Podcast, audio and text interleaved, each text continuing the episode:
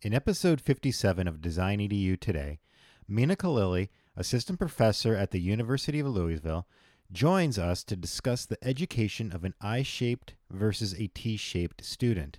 Mina goes in depth on what skills actually constitute a T shaped student, including where coding and UX UI fit on the T shaped diagram.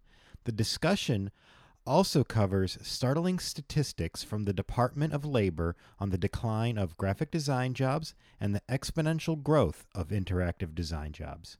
Finally, we end the conversation with a discussion on how design education can lead the industry and not follow it.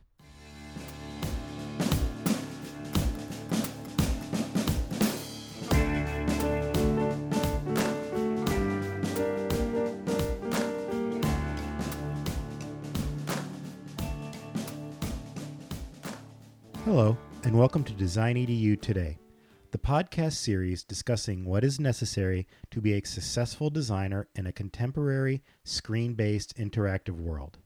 I am your host, Gary Rozanc, Assistant Professor of Graphic Design at the University of Maryland, Baltimore County. Today's guest is Mina Khalili. Mina is an assistant professor at the University of Louisville and earned her BFA in illustration and received her MFA in visual communication and graphic design from VCU Arts. Khalili's work has been shown at the Type Directors Club of New York, Chicago Design Museum, and galleries throughout North America, Canada, China, Indonesia, Australia, and Moscow, with book art in the permanent collection at the VCU Library's Special Collection and Archives. Her research crosses boundaries between traditional design and studio art practices and explores typography and language through design, illustration, moving image, and book art. She completed study at the Illustration Academy and the LDM Institute in Florence, Italy, and finds inspiration in travel, culture, and her experience as a first generation Iranian American. In addition to her international exhibition schedule, she maintains an active speaking schedule with engagements and workshops throughout the U.S. and in Doha, Qatar. Welcome, Mina. Oh, it's great to be here with you, Gary. Oh, well, thank you so much for taking the time out of your day to do this. I, I appreciate it. Um, before we get the, I jump into my questions. I think it's probably important that I let the audience know that a lot of these questions came from a presentation that you gave at the SECAC conference. And so uh, just I just wanted them to know that a lot of this conversation may seem scripted in a an unusual way, but it's there's some backstory there. Sure, yeah, and yeah. and that's the Southeastern College Art Conference, I believe. Yes. That's the and it's, yes. I like the conference, so I'm gonna I'm giving it a plug right now because I I yeah, it was a nice little it's a nice little conference. I, I can't. I agree. Yeah. All right. Um, so, can you talk more about the in your presentation at the conference? Mm-hmm. Um, you talked about the typography technology shifts. Mm-hmm. Um, can you talk about what that is?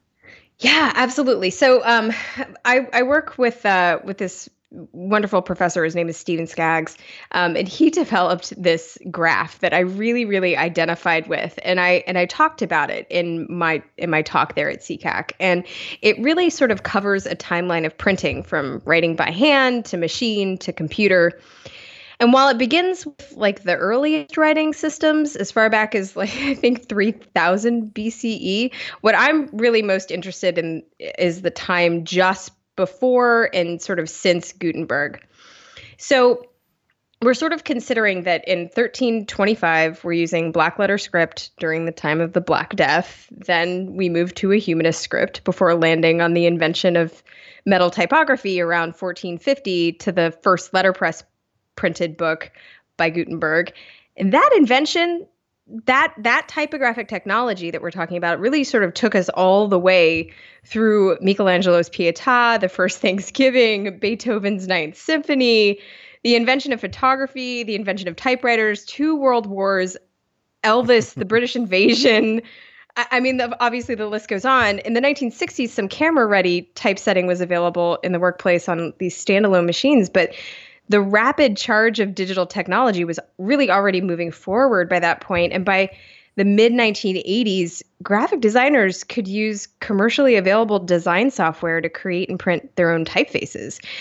So, this democratization, I guess, of typography um, brought this design within arm's reach and drastically lowered the cost of typeface production and changing um, really the landscape of design as we knew it at that point. And mm-hmm. it and it all happened in this blip. And that's sort of what is on my that slide that you that you had seen yeah. is just the word blip. Like we had letterpress for so long and then boom, computers. And it's gone the trajectory has just gone so quickly. Uh, things have gone by so fast. So, can you talk a little bit more about like the current shift though, like the technology shift like after that boom? Uh, what do you mean? Um, okay, so let me like so in your presentation, you also started like I wanted one of my follow up questions was how are you training your students to meet these technology shifts?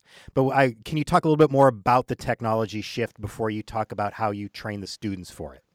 Oh my gosh. Well, I'm, you know, we we went through. Um, so if we're talking about uh, letterpress and you know handwritten um, letter forms and and these perfectly created forms, there's a lot of control there. Um, and I'm just talking about one facet of this. Just one facet of this would be the um, outstanding amount of, say, typefaces that are available or fonts that are available to choose from online. Um, so this is just one facet of this technology shift. But you you, went from having um, a select amount of of typefaces to choose from um, and you know either using rub on type or rub down type and um, or having these uh, typefaces that you had carefully curated um, that you had bought uh, and spent a lot of money on, um, maybe in your system on your computer, and then suddenly the say the internet comes into play, and now you've got an onslaught of uh, fonts to choose from from dafont.com or where, wherever, and as a designer, you need to be able to discern with what is best in terms of legibility what is the most appropriate in terms of uh, maybe the solution that you're coming up for uh, with so uh, that is just one tiny little facet of uh, of what happens um, when we suddenly get our access to so much um, in terms of these technology shifts and and I'm that's again just one small small bit of the puzzle. All right, so how do you train your students to work within that new context? Well, uh, outside of reminding them that the days of feeling comfortable uh, with any one set of tech skills are gone by, um, I I really try to teach uh, my design students to um, have um, intention. And this is something that we've talked about before intention as opposed to seeking out immediacy. So I, try to um, help them uh, curate substance in their work by looking at um, really everything that they can, reading everything that they can, um, writing about what they've learned, uh, reflecting on the work that they've done. Um, and I and I realize that this might not be the answer that you would think that I would give.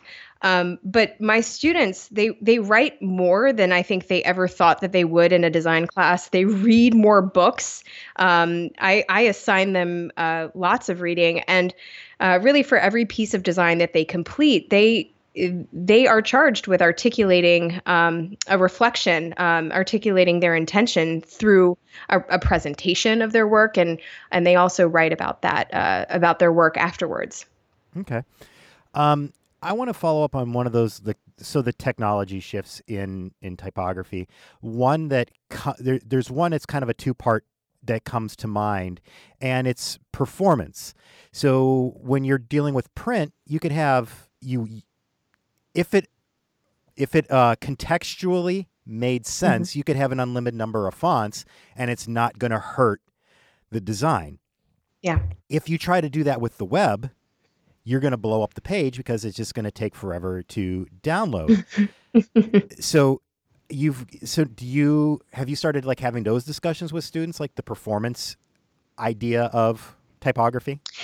Yeah, we talk a lot about accessibility, and and I I think that that is where that conversation starts to happen.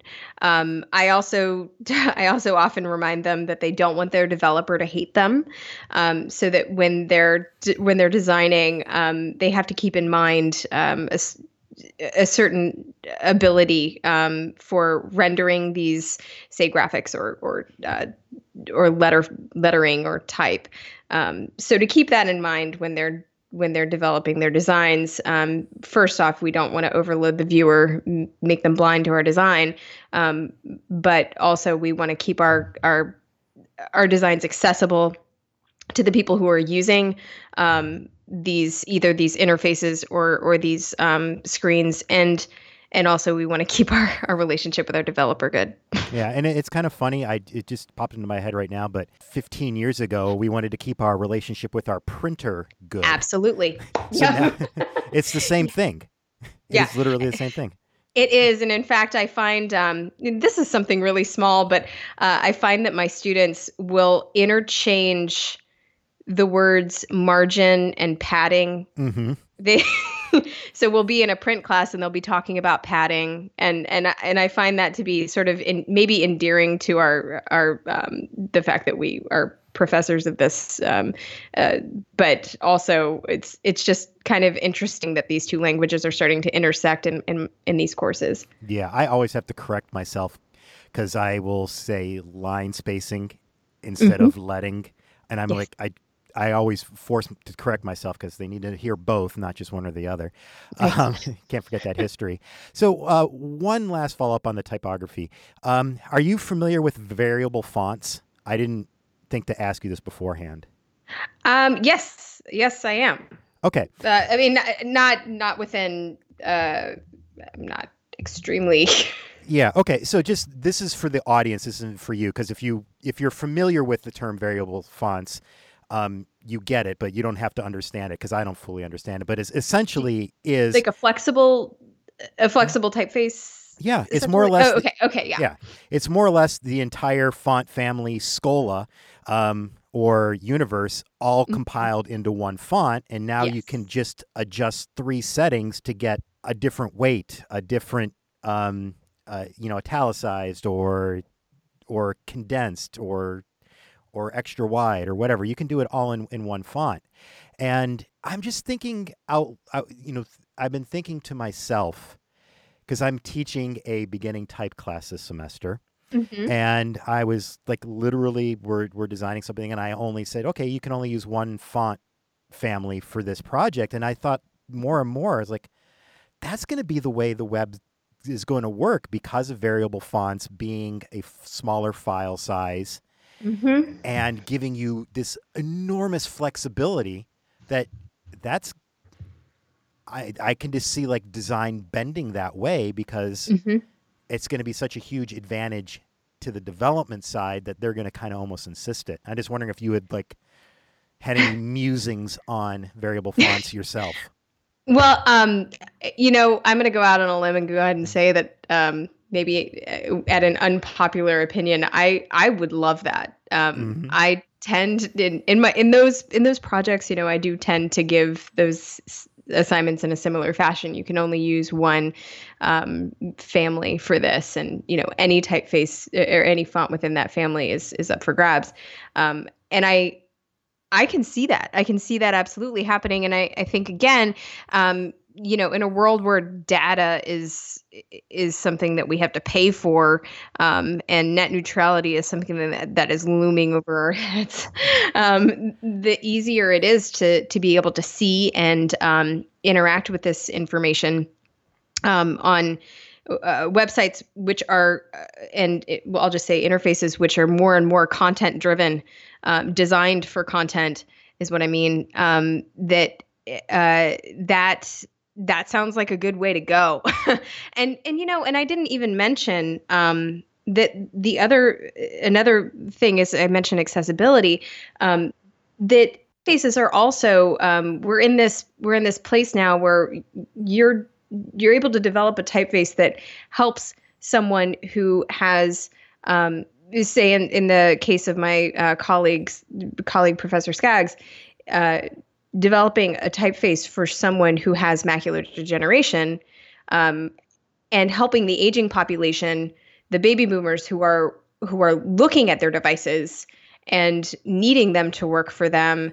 Um, he's been developing a typeface that um, called I think Maxular, which is for folks with macular degeneration.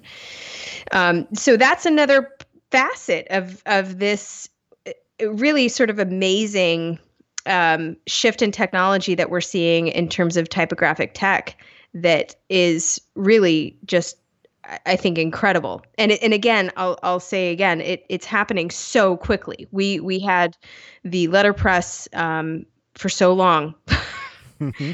and then very very quickly we we all of a sudden we're here and and we're already looking on the horizon constantly at the things that are coming down the pike.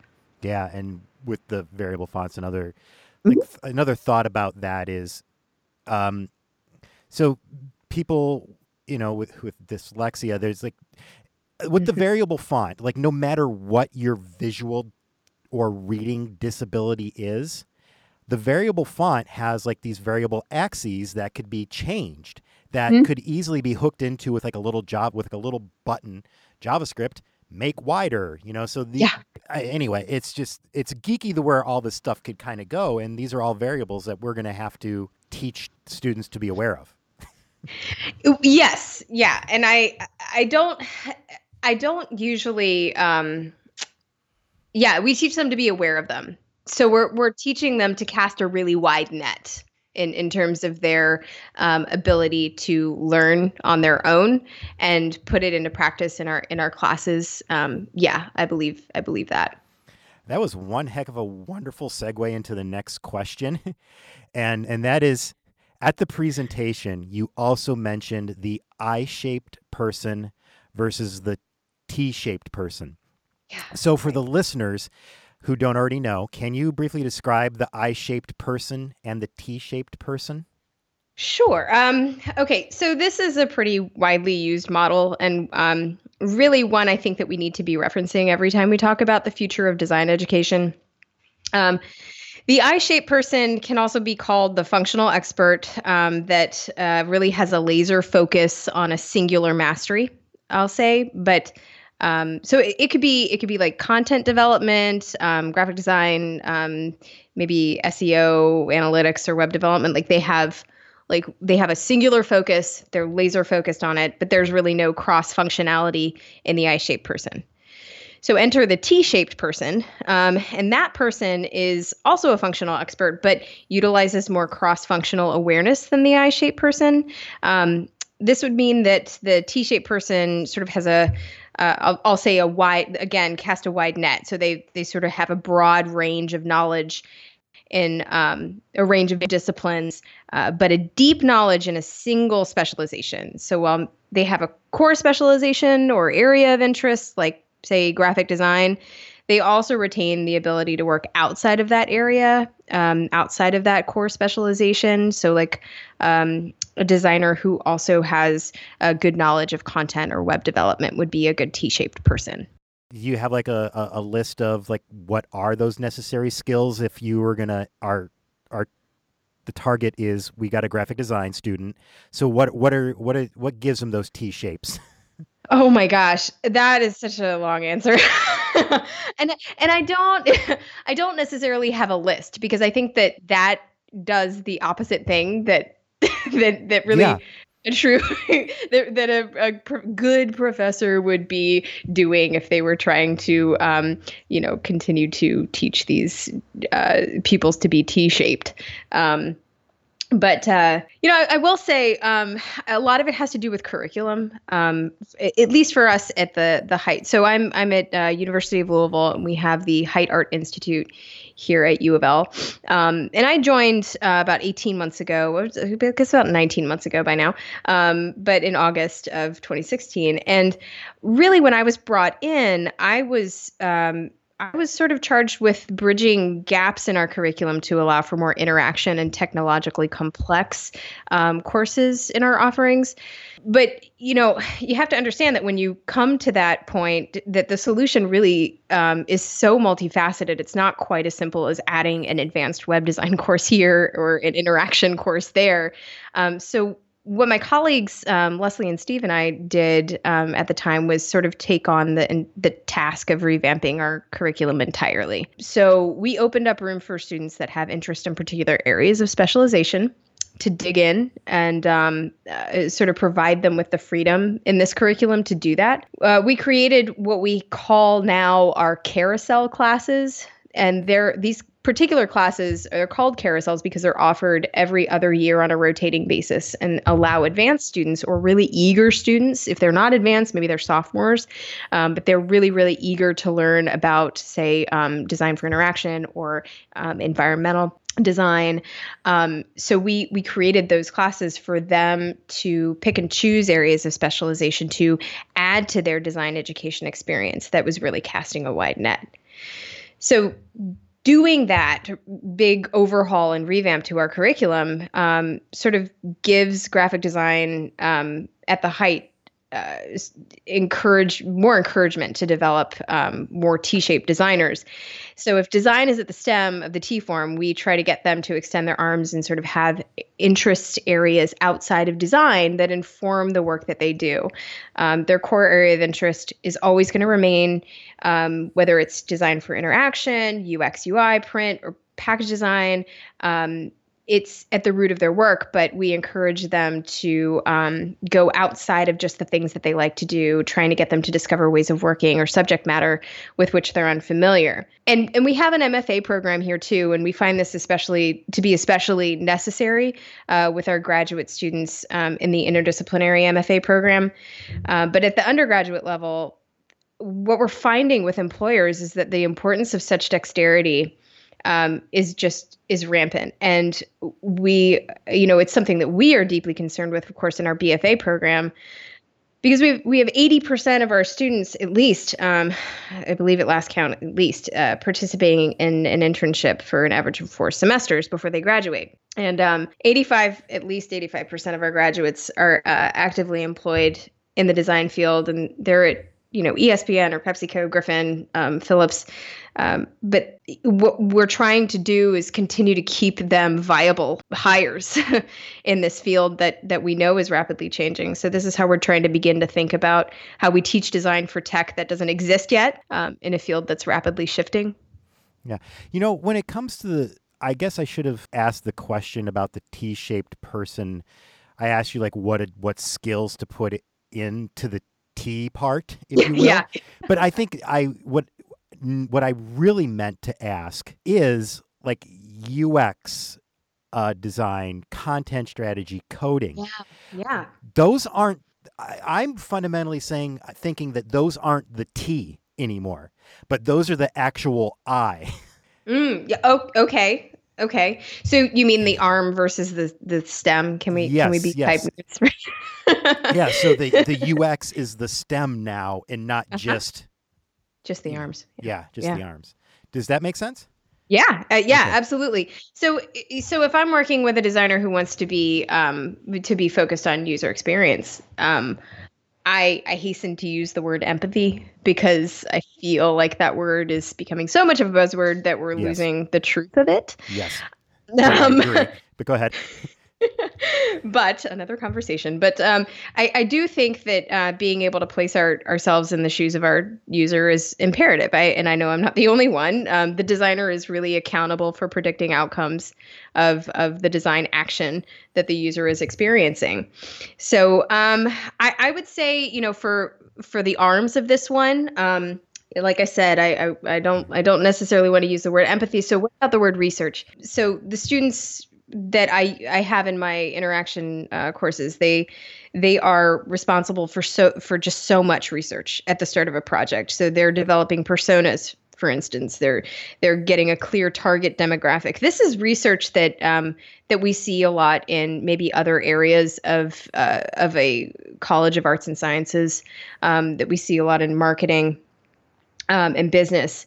Um, and and we need to be seeing in in design schools um, the this sort of development of uh, demographic and understanding clear target demographic um, that research. And then and then of course students are also carrying that research through the middle and the end of a project. So they're doing plenty of story mapping revising those story mapping uh, those story maps. Um, they're doing a b and user uh, testing of wireframes and um, things like that. So this research for, in particular, the UX designer is is going to help them articulate the experience of the user better. And and I'm with you on the empathy one. and I'll and I'll go out and I'll and I'll say this for the record. I've probably already said it, but I, I don't like the term empathy because it's not empathy. It's simply just research. Yeah. you can be an asshole you could do research and you can make something functional for somebody that makes their life easier. And, the, and you're you're an asshole. You're, you're yeah. not empathetic at all. Yeah, yeah. it, it, so it's it's not you're not teaching them how to be an empathetic person. You're teaching them how to identify a problem that somebody is experience that may yes. not be naturally visible through research. Yes. yes. And it's quantifiable. You, you can have a conversation about that with somebody who is not a designer. And I think that that is also a, a facet of the T shaped um, design student is, is that you are able to have a conversation about what it is that you do that is um, approachable by somebody who is not necessarily in your core specialization. That's so, so important for what we do. Yeah. And you don't have to look at somebody and, and feel for their plight to do it.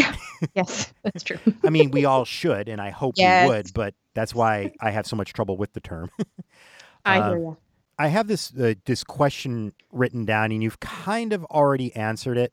But are there any classes that you are currently teaching, or you know, in the recent past, that you think prepare the T-shaped person, or how are you going about preparing that T-shaped person? It's funny that you asked this thing. I only say I only laugh because I have a student in my uh, interaction class, which I taught this morning, and um, and I, I let on a hint about I guess the next project that they're doing. They're currently doing a speculative design project, and um, and so the next project, I guess I had hinted to something, and somebody else's ears perked up, and this one student goes, "You know, she's just going to switch it up on us. Don't don't listen to her right now."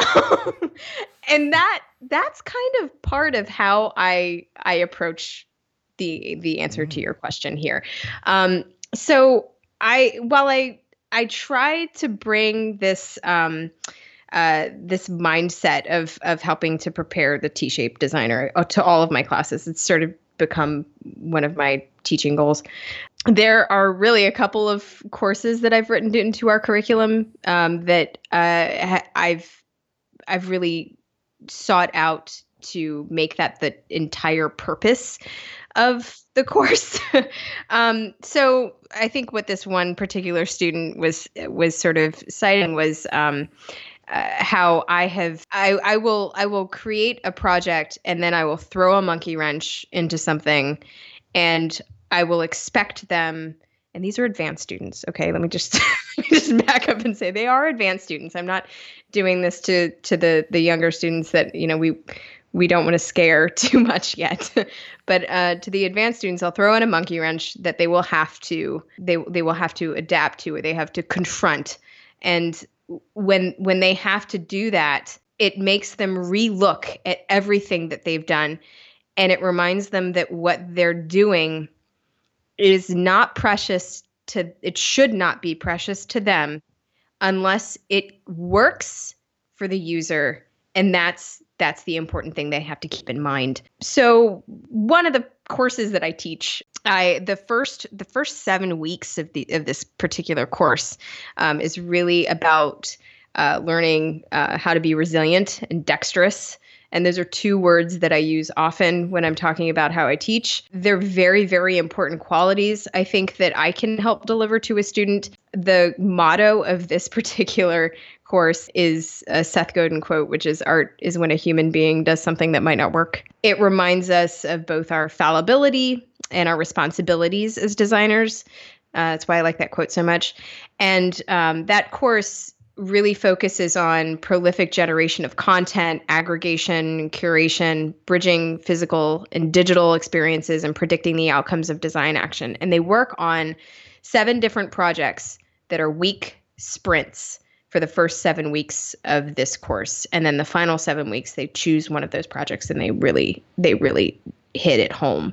And um, it's been a very successful very very successful course um, so far i've been here with the with your monkey wrenches that you throw into things are they are they like your are they scripted that you're like oh i've i know i'm gonna throw this twist are they like totally like organic dependent on like the situation and you know which way the wind's blowing and random ideas that pop into your head?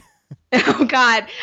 The latter would be terrible. I i definitely plan the the monkey wrench because i I also have another thing that I like to say, which is that we want to we want to prepare you for success. Like I'm not out to go in and, and sort of screw with somebody's mind here but but at the same time i mean anybody who has been in the field for long enough can tell you that um, you know when a client comes to you and says oh well we we've realized that uh, what we asked for in terms of say the size that's a simple one um, what we've asked for in terms of size needs to be smaller or needs to be changed. And now we also we heard the Apple Watch was coming out, and we we want to we want something for the Apple Watch now too. Um, that those things really do happen. So when you when you add something like that, it it does make sense, but it's also it also will will cause a bit of a scatter for for the student. Yeah, that was actually I'm I'm glad you mentioned the Apple Watch because I I was having my students read. It was a web class, beginning web, and we were redesigning a conference website. And uh, one student just out of the blue needed extra credit and was like, "Can we get extra credit?" no. Um, and then they, what if we like designed an I don't know why they said the watch, but they said like let's let's design a a watch because you know they were playing around in XD and they had and had a watch template. Yes. And was like, yes. can we design a watch for it? And I was like, well, do we need one? And so then we started like having like really a good conversation about what would an app for a conference on a watch, what would that look like? And that was like one of the most, that was our probably our best conversation. Totally unscripted, yes. totally unplanned. And it's like, yeah, you know what? You're designing a watch. Yeah. Uh, you're, you're designing the interface. Well, you know, whatever you can. There's not that much you can design, but you're designing something. How does that going to, how does this, how do you do the schedule? So the, it makes sense and it helps you. Um, but I digress. Yeah. Uh, so no, and and the reason I I originally was asking about the T-shaped in a context is I was thinking about you had UX out on the arms, you had HTML and CSS out on the arms, you had content strategy mm-hmm. out on the arms, but you really don't. Mm-hmm, those aren't, anymore. Those are in the core, and so that's mm-hmm. why that you, the realization of like how you answered that kind of you know misshaped that question originally. But that said, you, during your presentation, you also threw up some statistics from the U.S. Department of Labor. Mm-hmm. Um, and so, for example, like 2% of I don't know what this is. What is the two? What is okay? So you put art direction is two percent at seventy four thousand jobs.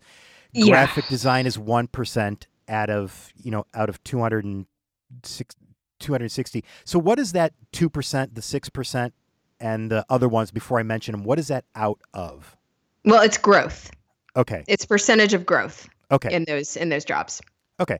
So anyway, so back to why I, I'm I'm rambling off some of these stats. So there's a two, there's expected a two percent growth in art direction, um, which would be about 2,000 jobs. I'm rounding. Graphic mm-hmm. design is expecting a 1% growth, which would be about 3,500 jobs. Mm-hmm. But then you get into like desktop publishing, which is a negative growth, which is expecting to lose 3,000 jobs. and you get into web design, mm-hmm. where it's a 20% growth at about 40,000 jobs. And then yeah. you've got software development, which is a 17% growth at almost um, 180,000 jobs. Looking at those numbers, graphic design has fundamentally changed. Oh yeah, I I think that our web design name and our graphic design name, just the handles, those just those two names, they're starting to maybe meld a little bit. I don't necessarily think that's a good thing. I think that we, well, anyhow, I, I, I, I have questions about that. Can you okay? Uh, and I'm not asking this like as a from a judgmental place. sure, sure. but uh, in the previous episodes, I've had people who were like one woman. She um, wrote an entire article about the different names of that are being bandied about, and I had I interviewed somebody else who's like doing hiring, and he's like, I don't know what the heck to call this thing. I know what I need, but so like, where's your take? What is your take on that?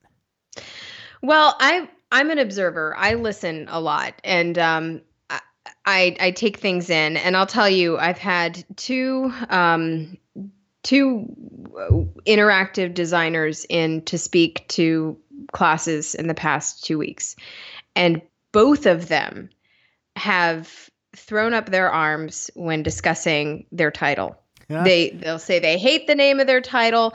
Uh, they don't understand, um, you know, why why it's uh, why it is that name. That, that everybody knows what it is that they do. Their title is going to change. Um, that they're going to be one thing versus the other now, and maybe that the new thing is going to be a better title. But really, what it is that they do is uh, interactive design, coding, visual design, uh, product design, and then you know for some it's product management um, and then no design anymore at all. So yeah there's a lot of there there's a lot of questionable titles that that are being used right now. I, I don't really know what to make of it so i'm listening a lot in that in those conversations. Yeah and that's i'm of the same mind because i just look at i don't know i guess if i'm going to sum up my feelings on it is where I'm a graphic designer, I identify as a graphic designer, but I can design for a screen, I can design for paper, mm-hmm. I can use any medium out there on the planet. Mm-hmm. Um, but I think kind of part of the problem is just like the industry is getting graphic designers who can only design for print. Mm-hmm. And that's why there is a distinguishing, that's why there's people are pulling out these names. Well, no, I do, I can also and it, it clearly these numbers are saying that the growth area is web design. So how do you say that you're a web designer by literally saying it? well, that's a good that's a good question. Like I um I pulled up a job description for Cotton Bureau a couple of a that few was the one I did the interview with. Are you serious? Yes. That's That's so funny. Okay, well, um, in this particular job description um, that I pulled, and again, this was a while ago. Um, I remember uh, it, it, said something. Um, it said something like, uh, maybe you're not exactly a designer who can code, but you're capable of turning your designs into live prototypes of some fidelity. Um, but if you can crank out production ready code, even better. Like that. That's a uh, and and I love Cotton Bureau, so I'm I'm I'm don't mean to really call them out. This could have been anybody. Um, it's just an example of uh, this. I don't know. Should I call it hemming and hawing? That's sort of a southern thing, but it's a it's a wishy washy sort of like we we need this thing, but we understand it's kind of hard to find them right now. So what do we call a designer who has a really good visual sensibility and also knows something about coding and prototyping. Well, that that's the designer that I'm I'm educating right now. But I I also realized that um, you know this particular job description also asked for three to five years work experience. So now, if you go back in time and you're looking at uh, people who who graduated five years ago, um, yeah, you're getting a lot of print design. So I get it. I get it. You're you're in this place as a as a company that you need to be bringing in somebody who's got this, I'll say, dexterity again, um, and and you need this, but you you don't know how to ask for it without exiling a whole. Uh, possibly a whole bunch of people that could be good for your company because really you want the right fit. Yeah, and and that was that was a fun episode because Jay Fanelli, he's the owner of Cotton Bureau. Uh, mm-hmm. We talked a lot in that in that particular episode. I was asking him like, literally about that job description, um, but we got into the, the fidelity part, and then we, the, the the conversation went down into nuts and bolts. Like, okay, using InVision to create a clickable prototype is that a high enough fidelity for you, or does it need to be, or would the fidelity of throwing something into uh, Bootstrap or mm-hmm. Foundation, mm-hmm. a framework mm-hmm. like that, is that, you know, what do you? Is that what you mean? Yeah. yeah. How do you define fidelity? Because anyway, it yeah. was just, it was just a fun discussion, and and you're right. This nobody knows quite what to do with it. I have thoughts on that too. If we can't, if we cannot be the ones who define what it is that we do, someone else is going to do it for us. So we're going to see a lot of graphic design uh, jobs uh, going away and we're going to see a lot of web design jobs coming into play if we can't articulate as graphic designers that oh no no no no this this is this falls under our purview. This is what we do now. Um, and and by the way it's what we've always done. We design for legibility we design for visual storytelling we design for a message um, and this is now part of our um, toolkit. So there, there's never been a time where we didn't do this but if but if we don't, if we aren't, you know, raising our hand and saying that this is what we do, um, and articulating uh, the role and defining the value of the design process in the context of this shifting tech tech landscape, then we're going to let people who who who may not know what it is that we do do it for us, and that's really dangerous. This is my like perfect um, analogy for me. This is what crystallizes it for me is I can write HTML and CSS. I can I could do it fairly well and I stay up to date on everything like that. But if you're when you're like out there like looking around, you will see a lot of CSS frameworks for typography where they're they're calling it a typographic scale. And you can pick and they're like so the ratio between like a headline font and a I mean a headline and a body copy or like you know like, like the different subheadings and you can choose a typographic scale based on the golden mean, and then they can like mm. like a, a, a, musical scale. And I'm and those to me, I'm looking at those, and those to me scream. I am a developer. I know that typography is important, and I'm going to use a programming logic to solve that. I'm going to use a I'm going to use a, a mathematical equation to solve that problem and so now they are the experts. These are what's in like modern magazines. It's like, oh, this it's important to choose a typographic scale. It's like, no, every font is different. every every context is different. You need like a you need a well trained designer to like say this is what your scale needs to be, and then develop the the CSS framework off of that, not in reverse. And we're gonna mm-hmm. the same thing with animations. Mm, mm the it's who's designing how something moves in and off the screen. It's not the graphic designers because we don't have the tools other than mocking it up in After Effects. Mm. it's the de- it's the developers who are doing it because they're the ones who literally can code it. Right. They are right. making the visual decisions right. without the visual training that designers have and we better do something about it. We we absolutely have to um i you know I don't know. I you know, I have I have thoughts about like how how we can talk about this in terms of the short term and the long term.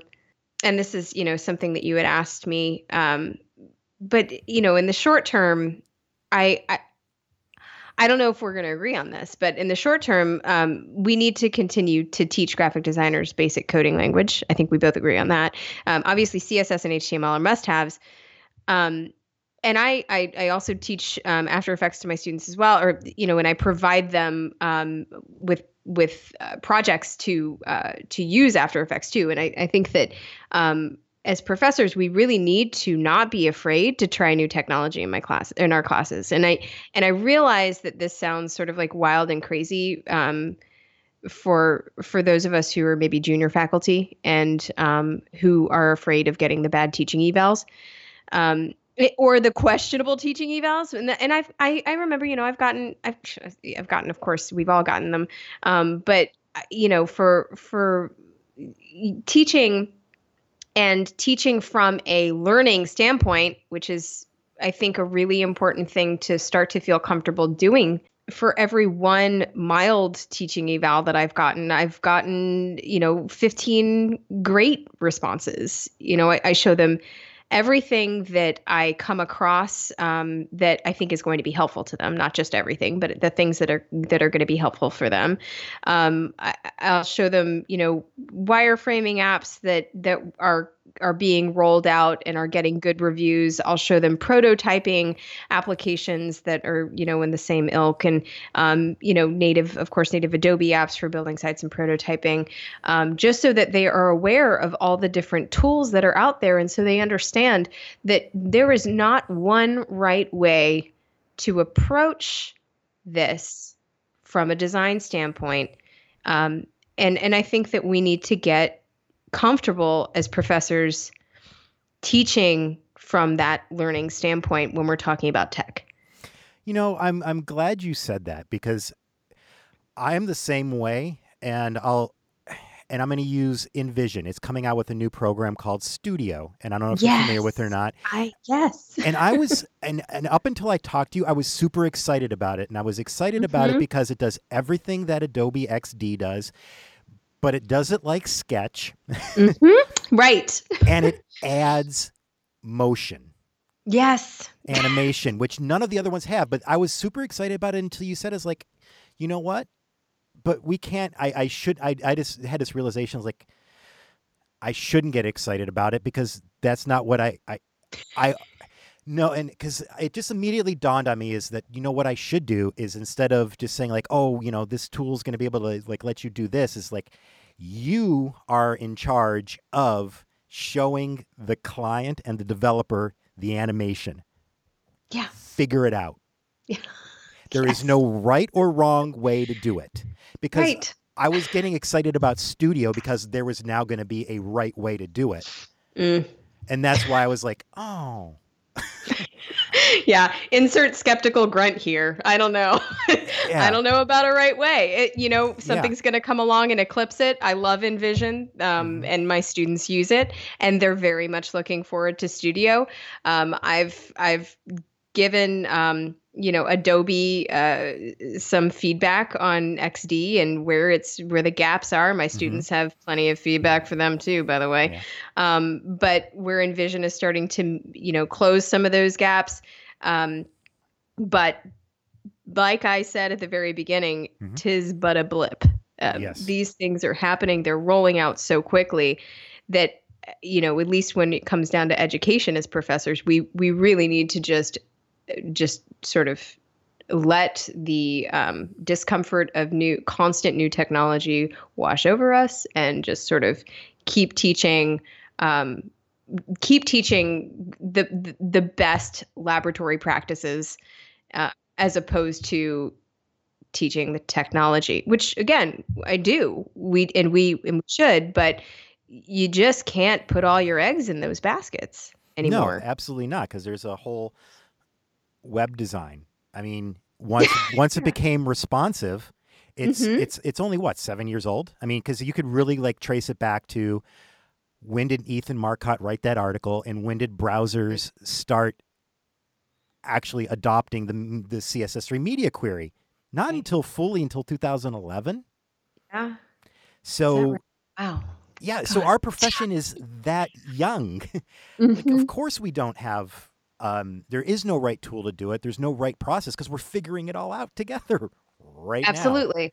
Now. Absolutely. Yeah. But from the from the um, design students standpoint, you know, they're these are 20 year olds when they were 13 they weren't they you know maybe just learning about this. By the time they get to us they expect that there's been some um, some decision that has come down from the heavens. And um, and and to and i have said this before um, i've i, I invoke uh, the the quote here actually is by Meredith Davis. And, and of course it's not really a it's not much of a quote. She just said in in one of our uh, our conversations, I think at a, the AIGA design educators community, like this is a really exciting time to be um, a gra- in graphic design, and and I oh my gosh yes it is because who wants to be in a stagnant field? There's no obviously obviously there's no growth there. Um, you want to be in a field that is that is expanding and that is pushing the boundaries of what it used to be and what it could be. That's exciting. Okay. Well, I, I started noticing the time, so I'm going to ask before I ask my my final question. Mm-hmm. Um, uh, this is a huge question, Mhm. and I don't know if you can answer it and answer it however you feel. You know what what what how much time you have. Um, uh, I'm not going anywhere. So, if design education is going to, dem- okay, I see. I don't even want to ask it this way now. But my original question was if design education is going to meet the demands of the market, what can educators do? And I'm going to preface that saying that as design educators in this super like pinnacle moment in time, I don't want to be meeting the demands. I want to be setting the expectation. Mhm. I want to define what it is to be a designer because we can. We have this one unique moment Yeah. where design education could ignore the fact that we are we're behind on design, you know, behind on everything, and we could just leapfrog. Yeah. So that said, what your thoughts? well, first off, that that's the motto right there, Yeah. leapfrog. it, like if these are bullet points, which I actually I I mm-hmm. I've got I've got some I guess some bullet points on that. Um, but the, you know, at the top of the list, I think would be yeah. I mean, def- as as we said, you and I both have said in so many words, define what it is that we're doing. Just define what it is, so that no one else can take that from us and no one else can do it for us. Um, but you know, if we're if we're talking about um, if we're talking about in the classroom, like the day to day, you know, rubber meets the road, sort of like day to day classroom experience, um, I, I really think that it's going to take, um, and you've heard me say this before, but like intentional adventuring, uh, hum- human centered approaches, human centered approaches to design. Um, it's going to take those things to thoughtfully discover and shape the future of our profession. So we, I think, we need to prepare for the long game, and um, and what that means to me is um, banking on human experience um, building environments in our classrooms for constructive conversations that really em- embrace failure, not not encourage, just embrace it and learn toward success. Uh, That's what I, you know, I'm not I'm not celebrating failure here necessarily. I'm embracing it with the students to to learn um, uh, more successful outcomes. Uh, teaching, as you've heard me say, for resilience and um, looking at more stuff and reading everything because it is all pertinent. We will make connections. So we we want to bank on the human experience and um, walk uh, walk in the shoes of our user if if we if we can um, or we can do research to to experience their journey with them and test test test. So research is really going to be important. Um, uh, building environments for constructive conversations that are going to embrace failure. Um, in all those tests that we that we tried to bank on the human experience, all these tests that we're doing, we're we're not always going to be right. Those tests are going to be failing, you know, many times over. And as pr- practitioners, we know this. So getting students used to this really as quickly as possible is going to help them um, cut through the frustration that they initially feel so they can learn how to see what their users need more than feel their own ego um, which is a t- that's a tough one you know the crit is really good at that uh, um, t- teaching resilient uh, uh, behaviors so so like uh, speaking and, and what i just stated sort of speaks to this but there's the user and then there's the client relationship that needs to be considered. So I've been I've been the unpopular client like I said that changes specs in the middle of a project and that really helps my students um, learn how to relook at things and and reconsider um, save a copy and do a new one um, to to restart and and feel empowered by that is hopefully how they're feeling um, and then look at more stuff. Uh, sometimes the best way to solve a problem is to look at it from a new direction.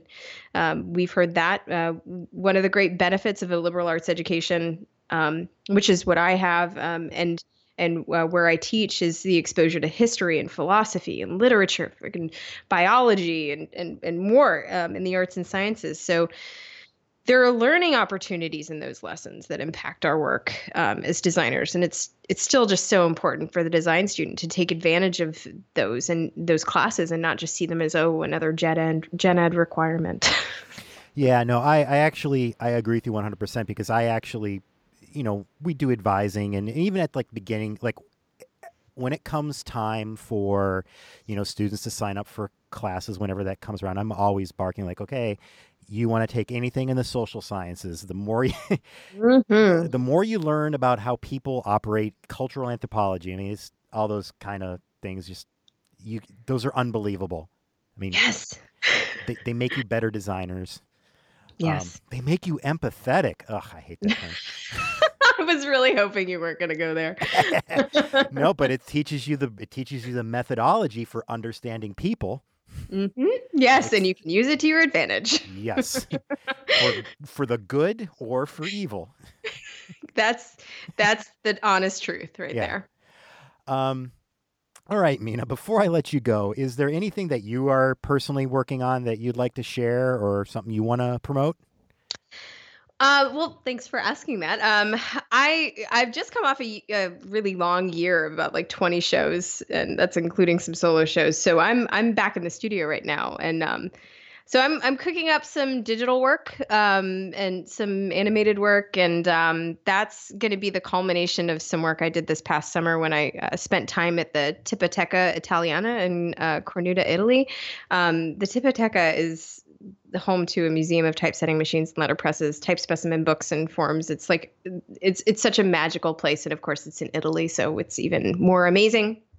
So shout out to Tipoteca, um, and uh, and I'm also developing some work for um, a new project with the Kentucky State Parks Foundation, which uh, should be out sometime I think in mid to late spring. So I'm I'm in the studio these days, Gary. I'm really I'm working. That's awesome, and I and I'm glad you said that because this is a shout out to you, but it's also kind of like a, a lesson to everybody else. Is if anybody listening still listening to this episode we we all we've talked about was variable fonts and user experience and research but at the same time your practice is kind of your your practice recently was doing letterpress i mean yeah. so it's just it's you don't have to change your practice as a designer mm. to be really good at teaching what web what what design has evolved to mm-hmm. there's your place you can find your place in it that's yeah all.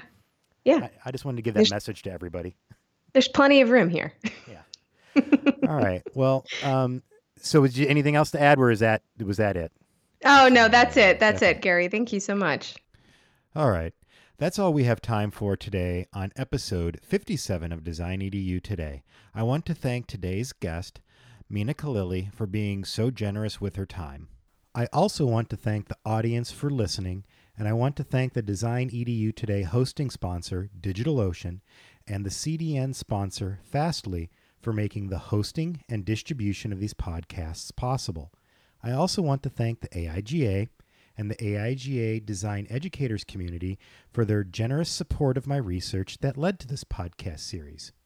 If you like this podcast, consider leaving a review for it in the iTunes store and share it with your colleagues and friends. To discover more about the Design EDU Today podcast and read the session notes and transcripts, visit the show website at designedu.today. To keep up with new show releases and updates about the podcast, visit the Facebook page at facebook.com forward slash designedu today or subscribe to this podcast through the iTunes and Google Play Store. Finally, if you would like to suggest topics for future episodes or give feedback to help improve the show, contact me through the show's email address at hello at designedu.today. Once again, thank you for listening to Design EDU today.